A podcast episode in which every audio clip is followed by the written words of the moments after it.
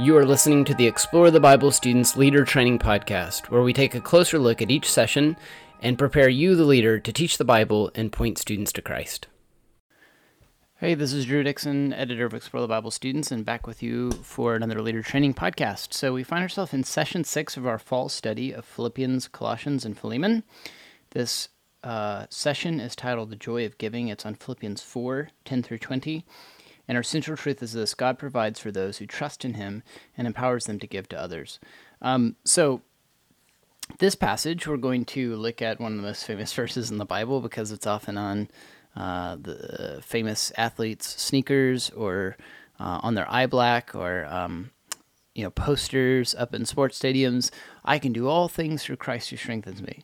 Um, and it's a beautiful thought to think that that verse might refer to like you victoriously defeating your rival in football or basketball or something. But really, what's going on here is Paul is saying he's learned the secret to contentment in any and every circumstance. So it's not just that we can take this verse and say, all right, God's going to empower me to do absolutely anything, which, I mean, there's that's true on some level, right? God is powerful, uh, and he can, and indeed, has the, the ability to empower us to do all kinds of things. But this is in the context of suffering. And Paul is saying um, he is talking about his suffering and about how the church at Philippi had graciously given to him in a great moment of need. In fact, that's what he highlights here. This passage, really, more than about um, great feats or something, is about two things. It's about contentment, it's about giving of ourselves from the midst of difficulty ourselves. You see, the church at Philippi gave to Paul when they themselves were being pressured, when they themselves were being persecuted, when they themselves were suffering. And so I think that's a picture of how God calls us to live. Like, our circumstances shouldn't dictate whether we're faithful. Our circumstances shouldn't dictate whether we trust God enough to be generous with our time, to be generous with our resources. Um, to really engage in pointing people to Jesus no matter what's going on around us. So, uh, I want to point out a couple things in the leader guide. First, we tackle that question of sports uh, in on the given answer uh, note on page 57. So, we point out here that certainly God can empower us to do all kinds of things for His glory. However, when Paul wrote this verse, he was specifically referring to God strengthening, strengthening him to face difficulty, scarcity, persecution, and suffering, as he did the work of the gospel. Uh, Jesus certainly can empower us on the football field, and we should remember that such a context, but we should remember that such a context is pretty far from what Paul had in mind. Strength to live out and share the gospel, that's the strength we can be confident. We can always be confident God will supply.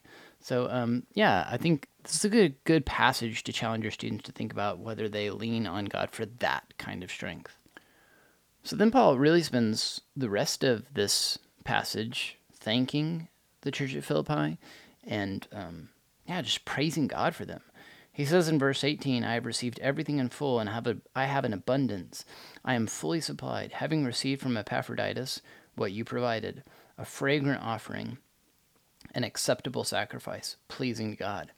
So Paul frames this church's gift, financial gift, to him their supplying of his needs, he frames that as um, as worship. It was worship, and I think that's really important for us to see, like how we use our money, our time, our resources. That's worship, right?